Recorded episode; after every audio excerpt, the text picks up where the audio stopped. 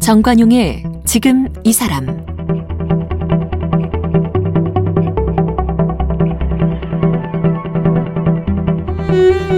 여러분 안녕하십니까 정관용입니다. 지금으로부터 30년 전인 1991년 그 해는 이 군사 정권에 맞서 투쟁하다가 숨진 청년들이 유난히 많았던 한 해입니다.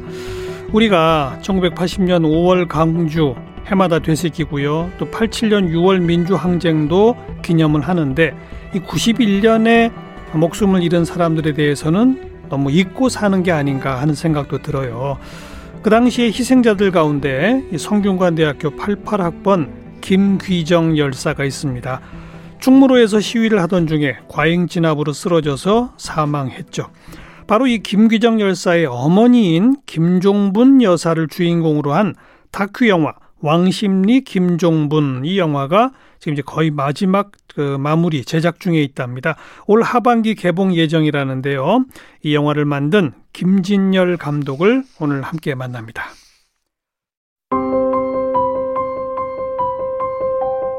김진열 감독은 이주 여성과 다문화 청소년, 탈북 청소년, 장애인들을 대상으로 미디어 교육을 진행해 왔습니다. 1999년 여성 장애인 김진옥 씨의 결혼 이야기로 다큐멘터리 제작을 시작했습니다. 2000년 땅, 밤 만들기로 서울 국제 다큐 영상제 신진 다큐멘터리스트 상을 받았습니다. 2004년 잊혀진 여전사를 연출, 서울 국제여성영화제 여성신문사상을 수상했습니다. 2005년 첫 다큐의 후일담 격인 진옥 언니 학교 가다를 제작, 2008년 부산 국제영화제에서 상영됐습니다. 2012년 그녀를 마주하다를 제작했고 2015년 세월호 참사를 다룬 다큐멘터리 나쁜 나라를 발표. 한국 독립영화협회 2015 올해의 독립영화인상을 받았습니다. 현재 주한 영상 미디어 센터에서 다큐멘터리 제작 교육과 중증 장애인 종합지원센터에서 미디어 교육을 맡고 있습니다.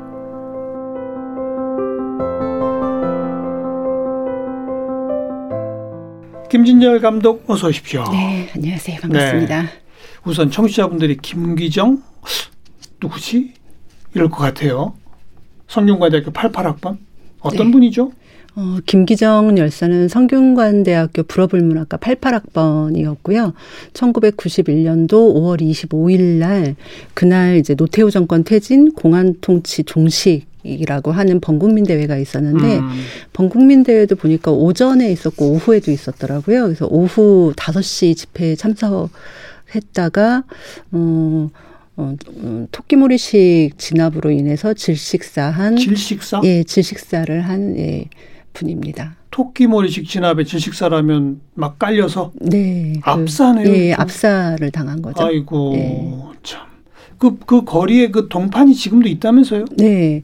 그 대한극장, 충무로에 있는 대한극장 바로 건너편에 동판이 있는데요. 그러니까 어. 인권서울이라고 해서 그 민주열사들 몇몇 분, 한 네 분 정도의 어떤 그 죽음 현장을 동판으로 새겨서 그 거리에 좀 이렇게 표식을 좀 해놓았는데 사실은 저도 대한극장 건너편에 있다라는 이야기를 듣고 찾아갔음에도 불구하고 조금 찾는데 시간이 좀 걸렸어요. 그러니까 애써 예. 찾아야 보이죠. 아마 시민분들은 다니시는 분들은 그걸 잘 모르죠. 느끼시지 못하실 정도로 아주 작은 손바 어, 성인 손바닥 사이즈 음. 정도의 동판입니다.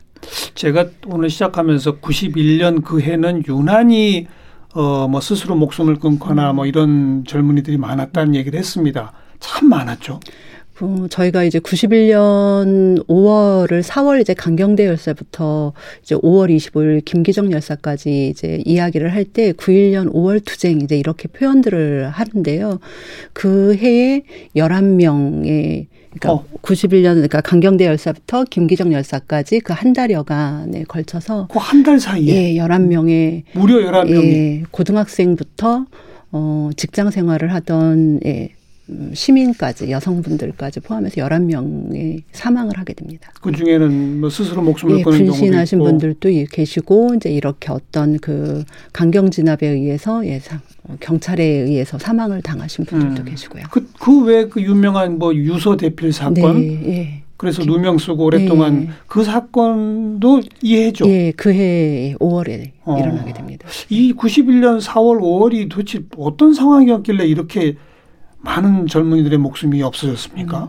저도 사실은 제가 그 91년도 당시에는 저는 고등학생이어서 음. 사실은 이 작업을 하면서 이제 자료 조사를 하면서 좀 자료를 통해서 좀 알게 된 사실들인데 예. 이제 91년 5월 투쟁은 사실은 어떻게 보면 87년 6월 항쟁부터 좀 연결이 좀 되는 부분들이 좀 있는 것 같아요. 그러니까 87년 6월 항쟁이 이제 저희 한국 사회에서 민주주의 민주주의 과정에서는 이제 어떤 승리한 투쟁으로 음. 이야기들이 좀 되지만 또 한편에 서는 그 6월 투쟁이 완전히 승리했다고 보기는 좀 어렵다라고 이제 하는 부분들 중에 이제 하나가 어 군사 정권이 다시 재탄생을 했고 노태우 정부가 당선됐잖아요. 예, 3당 음. 합당이 좀 되면서 이제 그 흐름 속에서 91년 4월, 5월까지도 예, 같이 연결이 좀 되는 부분들이 좀 있는 것 같습니다. 87년 겨울에 노태우 정부 탄생 네. 그리고 88년 총선에 여소야대 정부 어, 그 정국이. 형성되고 한 그래도 89년 연말 정도까지는 노태우 정부도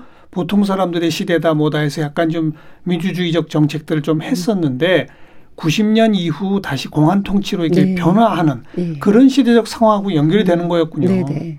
음. 그렇게 해서 학생들이 계속 조금 뭔가 어떤 그 시위가 좀 격렬하게 좀 다시 일어나는 조짐이 좀 그렇죠. 있었고 91년 5월, 4월, 5월을 보통 이제 그 당시를 경험을 했던 분들은 87년 6월의 어떤 분위기로 다시 흘러가는 그런 어떤 전조 현상 뭐 이렇게 좀 봐- 해석을 하시는 하셨던 분들도 계셨더라고요. 음. 그러니까 아무래도 정권 입장에서는 그때가 어쨌든 노태우 정권 때였으니까 정권 입장에서는 이렇게 시위가 강경 시위로 좀 흘러가는 분위기에 대해서 좀 부담스러워했을 것 같고 이제 그게 그 강경 예, 진압으로. 강경 진압으로 좀 이어졌던 게 아닌가라는 생각을 좀 합니다. 음.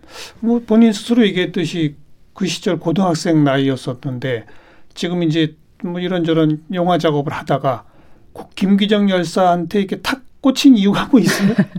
그 저는 김기정 열사는 사실은 이렇게 뭔가 그 육아협에서 이제 일년에 한 번 추모제를 하는데 추모제를 하거나 이렇게 열사분들 이렇게 그 영정들을 이렇게 봤을 때 그때 그냥 보는 정도였던 것 같고요. 유가족 협의회 예, 행사에서 예. 그리고 이제 한 2년 전쯤에 어떤 그 기사에서 그 김기정 열사의 어머니가 아직도 왕십리에서 노점을 하고 있다라고 하는 어, 기사를 좀 접하면서 어. 어, 김, 저도 이제 서울에 저희 집하고 가깝거든요. 그렇게 멀지 않은 곳- 곳이어서, 아, 그러면은 어머님에 대한 생애사, 예, 그러니까 구술 생애 정도는 좀 영상으로 기록을 할 수 있겠다라는, 어. 음, 생각으로 이렇게 접촉을 하다 보니까 이게 자연스럽게 이제 다큐멘터리로 그럼 한번 작업을 제작을 한번 해보자라고 됐고, 예. 그 작업도 이제 성균관대 이제 동문분들이 함께 좀 스텝으로 결합도 좀 많이 좀 해주시고 계시고요. 예, 그렇게 서로 마음들을 모아서 예, 음. 작업을 좀 진행했던 것 같습니다. 그러니까 발단은 김귀정 열사의 어머님이 지금도 노점상 한다더라라는 우연히 접한 단신 그거군요. 네, 아예 그래서 제목부터가 왕십리 김종분이에요. 네. 김귀정은 이름도 안 나옵니다. 네. 아예 그럼 이렇게 가자라고까지 생각하게 된 거는 뭐예요? 음, 저는 김기정의 이야기를 전면으로 내세우기보다는 그 김기정의 엄마였던 김종분이라고 하는 한 여성이 한국 사회에서 어떤 경로를 밟으면서 살아오셨는지를 음. 좀 들어보는 작업도 좀 의미 있겠다라는 생각을 좀 했어요. 그래서 음. 그 과정에서 어 학생 운동을 했던 김기정의 삶도 더 왜 이 사람이 학생 운동을 했는지 어떤 마음으로 세상을 좀 바꾸고자 하는 마음이 좀 있었는지 음. 그런 부분들을 좀 어머니를 통해서도 더 좀 어머니의 삶을 좀 읽다 보면 이 딸의 삶도 좀 읽힐 수 있겠다라는 생각을 했습니다. 네. 그럼 뭐 우리 청취자분들한테 좀 아까 우리 김기정 열사에 대해서 소개했는데 본격적으로 그 어머니에 대해서 더 소개를 받아야 되겠네요. 어떤 분이에요? 어떤 삶을 살아오신 분입니까? 음, 김종분님은 1939년생이고요. 음. 이분이 1939년생이시다 보니까 한국 사회의 일제 시대에 대한 경험도 좀 있으세요. 그러니까 음. 아버님은 어, 징용을 나가셔서 아마 피폭을 당하셔가지고 한쪽 다리가 조금 좀 불편해지신 상황으로 좀 한국 한국으로 다시 어. 해방이 되면서 좀 오셨고요. 그리고 어머니는 이 김종분의 어머니는 이 남은 자녀들을 남편은 이제 징용을 갔으니까 이 자녀들을 키우기 위해서 이제 노점 생활을 이제 하시거든요. 네. 예, 그렇게 해서 자녀들을 좀 키우셨고 어 칠남매의 장녀시다 보니까 어, 칠남매의 장녀. 네, 그러니까 그 시대에 이제 장녀들이 좀 했, 했듯이 뭐 이렇게 일찍이 공장 생활 시작을 음. 하시고 공장에서 월급을 받으면 그걸 집으로 다 보내서 가족들의 학교는 거의 생계를 못 다니시고. 학교는 이제 초등학교 다니셨어요. 예. 그렇게 해서 생활을 하시다가 결혼을 하시면서는 인천에서 3년 동안 사시다가 그 이후에는 이제 왕십리로 음. 이주를 하셔서 왕십리에서 지금 50년 넘게 계속 살고 계시고요. 예. 예, 그래서 노점 생활은 어, 결혼하고 나서 이제 남편이 이제 어떤 도시 노동자 생활을 이제 하시면서 좀 이렇게 비는 공간, 그러니까 남편이 일을 좀 안 하실 때는 음. 어머니가 노점 생활을 이제 하시면서 가족들 생계를 꾸려내셨고, 예, 지금도 예, 노점 생활을. 노점에서는 뭘 취급하셨던 거예요? 음, 주로 어머니가 지금도 여전히 인기 있는 메뉴는 옥수수고요. 직접 재배를 하세요? 아니요, 옥수수는 이제 경동시장에서 받아와서? 이제 받아와서 음. 옥수수도 파시고 야채도 팔고 뭐 겨울에는 가래떡도 구워서 파시고 예, 그러니까 다양한 종류 여러 가지. 예, 예, 예. 물품들을 판매하고 계세요. 노점이라면 글자 그대로 이 이렇게 허가받은 어떤 점포가 아닌 거잖아요. 네, 경찰의 단속 대상이 되는 그걸 말하는 겁니까? 네, 네. 어. 그래서 어머니 이야기 들어보면 이제 저희가 그 어머니가 노점을 지금은 그냥 아침부터 여시거든요. 지금은 서울시에서 이게 합법화가 됐어요. 아. 지금 현재까지 하고 계신 분들은 이게 합법적으로 하실 수가 있고 양성화 시킨 거네요. 예, 그래서 이분들이 근데 뭐 못 하시게 되는 상황에 처해지시게 되면 노점은 이제 그 다음 사람한테 넘길 수는 없는 그래서 음. 노, 그 노점은 이제 마무리되는. 없어지는 예, 마무리되는 걸로 해서 운영을 하고 있는데 예. 어머니 같은 경우는 얘기 옛날 얘기 이제 옛날 이야기를 들어보면 어, 노점이 이제 불법이니까 그 단속을 나오잖아요. 그 단속을 피하기 위해서 이제 저녁 5시 정도. 그러니까 공무원들이 이제 퇴근 즈음 이제 해서 그때 노점 문을 여시고 음. 그러면은 어, 새벽에 도매점에 가서 물건을 떼다가 미리 물건은 쟁여놓고 파출부를 좀 뛰셨더라고요. 그래서 아. 하루에 한 두 건 정도 낮에는 파출부. 예, 낮에는 파출부 생활을 하시고 이제 저녁이 되면 노점 생활을 하시고. 어. 예. 근데 그 동네에 계신 분들 이야기를 들어보면 다들 옛날에는 이제 그런 방식으로 예. 생활들을 여성분들이 해오셨더라고요. 아까 결혼하고 그저 남편께서는 뭐 도시 노동자로 네. 그러니까 직장 생활 뭐 이렇게 목공 목재소에서도 일도 좀 하셨고 음. 뭐 이렇게 기계를 이렇게 운반하는 뭐 이제 도비 뭐 이제 이런 것도 하시고 뭐 이렇게 하셨다고 하는데 일이 이렇게 일정하지는 않으셨던 것 같아요. 음, 그래서 노점상을 시작했다고 예. 하셨는데 계속 노점을 하시게 된 거는 남편분께서 계속 수입이 좀 변변치 않았던 음. 모양이네요. 그런 부분도 있었을 거고요. 아마 어머니가 저희가 이제 보통은 이렇게 노점하시는 분들의 소원은 어떤 자기 가게를 하나 갖는 거, 점포 뭐, 얻는 예. 점포 얻는 거, 뭐 이런 말씀들을 하시잖아요. 근데 어머니는 별로 거기에는 그래요. 예, 그래서 어머니께서 어 어머니 왜 그럴까요? 뭐 이렇게 여쭤보면은 본인도 잘 모르겠다고 이제 하시는데 어머니는 약간 그 노점이 지금 현재 왕십리에서 노점을 하고 있는 자리가 어머니가 처음 노점을 하셨던 자리 그대로거든요, 어. 위치가. 그래서 아마도 그 공간에 대한 애착 뭐 이런 음. 것도 좀 있으신 것 같고 이제 오며 가며 이제 그 거리에서 만나는 사람들 도 이제 한 몫을 좀 하고 있는 게 아닐까라는 생각을 좀 합니다. 예, 완전 터줏대감이시겠네. 네, 왕십리 터줏대감이세요. 저희가 촬영 초기에 이렇게 카메라를 들고 가면 음. 이제 그 동네 시민분들이 어쨌든 누군가가 취재를 나온 걸로 이제 인식을 하시니까 이제 어머니에 대해서 설명을 좀 이렇게 해주시거든요. 간단하게. 그래서 왕십리 터줏대감이다. 뭐 이 어른이 30년도 넘게 이 공간을 계속 지키고 있다. 예. 이제 이런 식의 표현들을 많이 해주시더라고요. 예. 그러면 김기정 열사가 그 시위 도중 사망한 그때도 노점을 하고 있었던 거예요. 네. 어. 그날도 어머니는 노점에서 딸의 소식을 그때는 이제 사망 소식은 아니었고 딸이 다쳤다 그래서 병원으로 좀 가봐야 한다라고 하는 소식을 노점에서 들으셨어요. 어. 그날의 이야기가 이 영화에도 좀 상세히 나옵니까? 네. 그 그날 어 그랬어요. 그 음. 노점을 하다가 예, 그딸 소식을 9년 예, 5월 25일 날 이제 오후에 어머니는 한 5시 30분에서 6시 사이에 이제 그 아드님을 통해서 이제 병원으로 좀 가봐야 될 것 같다라고 하는 이야기를 좀 들으셨고요. 그래서 어머니는 처음에 이제 별거 아닌 건 줄 알고 이제 먼저 이제 가라 그랬대요. 가서 한번 김규정 열사의 동생. 예, 예. 그래서 음. 먼저 가서 한번 상황을 한번 좀 보고 와라라고 이제 했는데 그렇게 해서 보냈는데 그래도 마음이 좀 안 놓이니까 이제 어머니가 백병원하고 어머니 지금 왕십리 노점하고 차로 한 10분 뭐 이 정도면 음. 아마 될 거예요. 거리가 되게 가깝거든요. 그래서 어머니가 이제 택시를 타고 가시게 되고 예. 예 가셨더니 이제 문이 이미 다 막혀서 어머니가 좀 들어가실 수가 없는 상황이었다고 하더라고요. 그때 시위대가 그 병원을 에워쌌죠? 네, 그, 예, 시위대도 있, 시위대보다는 아마도 경찰, 그 예, 경찰 병력들이 다그 음. 주위를 다 에워싸고 있었던 것 같아요. 이제 그래서 음.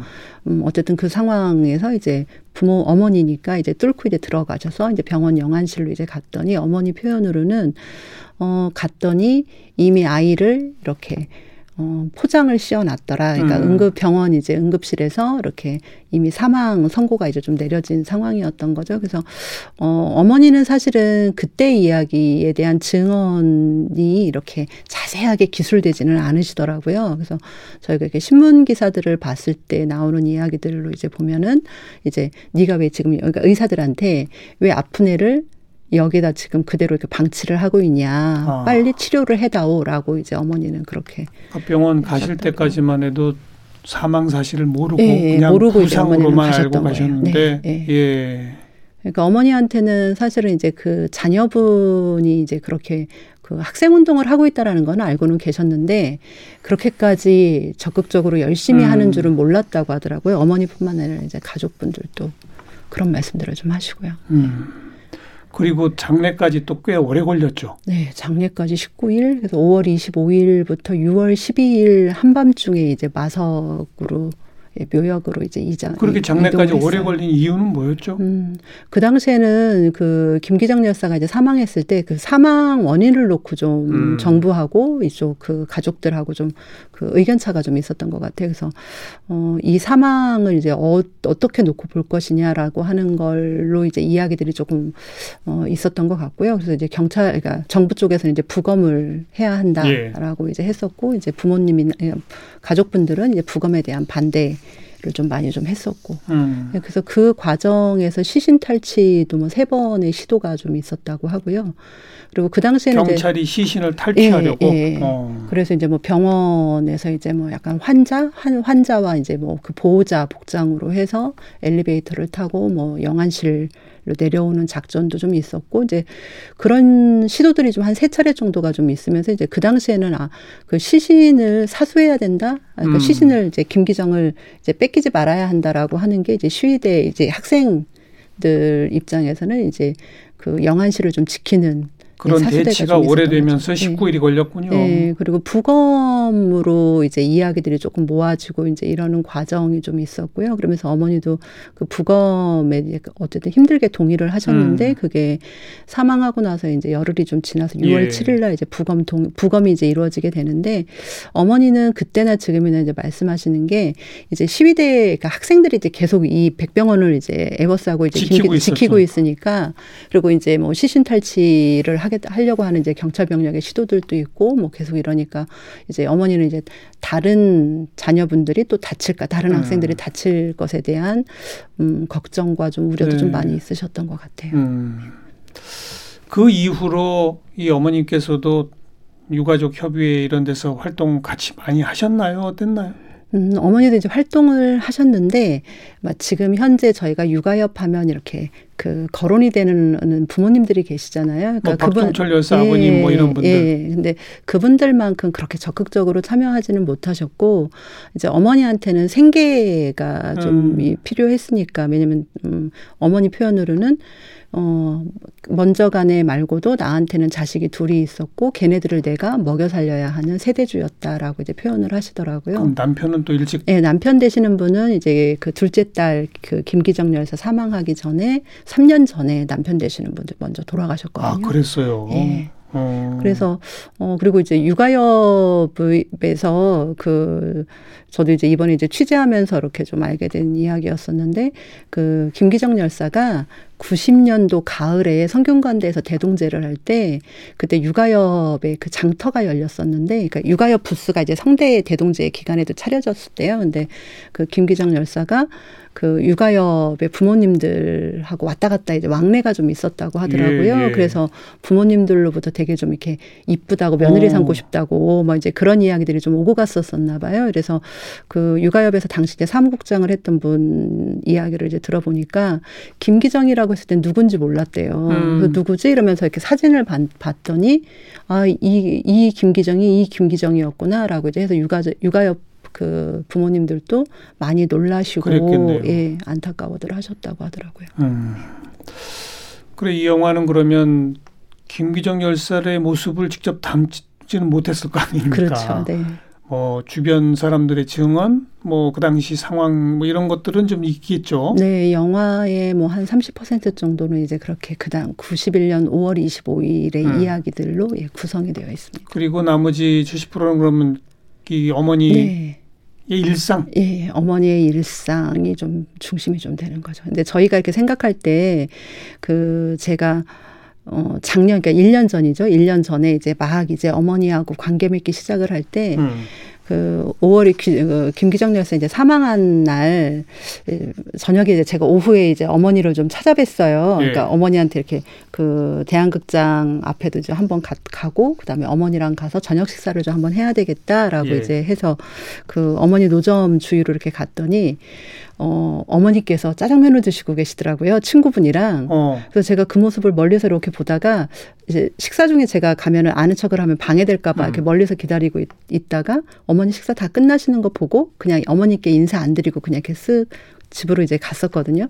근데 어머니를 그때 제가 찾아뵀던 이유 중에 이제 한 첫 번째는 제가 이제 세월호 가족분들을 이렇게 뵙게 되면 어 그분들이 식사를 혼자서는 안 하신다라고 하는 걸 좀 알았었어요. 음. 이제 그래서 되도록이면 세월호 가족분들 만날 때는 이제 식사를 같이 하는 방식을 이제 지금도 이렇게 같이 하고 있는데 어 그래서 저는 김기정 열사 어머님도 이제 그럴 거라고 생각을 한 음. 거예요. 자식이 먼저 간 날이니까. 음. 근데 어머니가 친구분하고 짜장면을 드시는 모습을 보면서 너무 이렇게 안도가 되는 거예요. 어. 그래서 아 어머니는 이제 어느 정도의 어떤 그 아픔은 가슴에 갖고 계시기는 하지만 어 저 어떤 아픔을 그 주변 사람들과 함께 예. 그 헤쳐 나가고 계시는구나라는 생각이 좀 많이 좀 들더라고요. 그래서 좀 음. 많이 안도도 되고 좀 편안했던 마음이 좀 편안했던 예, 기억이 좀 있습니다. 그 딸 김기정의 학교 친구들이 뭐 지금껏 어머니 생신 때도 찾아오고 그런다면서요? 예, 노점에 이렇게 있다 보면 그 자주들 왔다 갔다 막내들들 하세요. 그래서 어. 어. 머니 있는데 와서 이렇게 여자 동문들은 이제 어머니 옆에서 장사를 같이 좀 보통은 도와주시고 남자 동문들은 보니까 장사까지는 안 도와주시고 그냥 옆에서 그냥 어머니랑 이야기 나누고 음. 계시고 보통 이제 공식적으로는 뭐 설날, 추석날 그리고 어머니 생신날 뭐 이제 이렇게는 어머님을 꼭 좀 찾아뵙고 김기정 열사 그 추도 추모식에도 지금도 올해는 한 250명 좀 음. 넘게 좀 참석을 하셨고 지난해 제가 갔을 때는 한 150명에서 200명 정도 그러니까 어, 늘상 이렇게 150명 이상은 좀 참석을 하시는 것 같더라고요. 네. 좀 잔인한 질문이지만 영화상 필요하니까 아마 어머니한테 딸 얘기 막 물어봤죠. 그럼요. 뭐라고 하시던가요? 어, 저희는 사실 제 입장에서는 딸의 어떤 그, 다른 부분, 어린 시절에 대한 이야기는 이렇게 편안하게 묻는데, 그 5월에 음. 대한 이야기는 묻기가 참 조심스럽잖아요.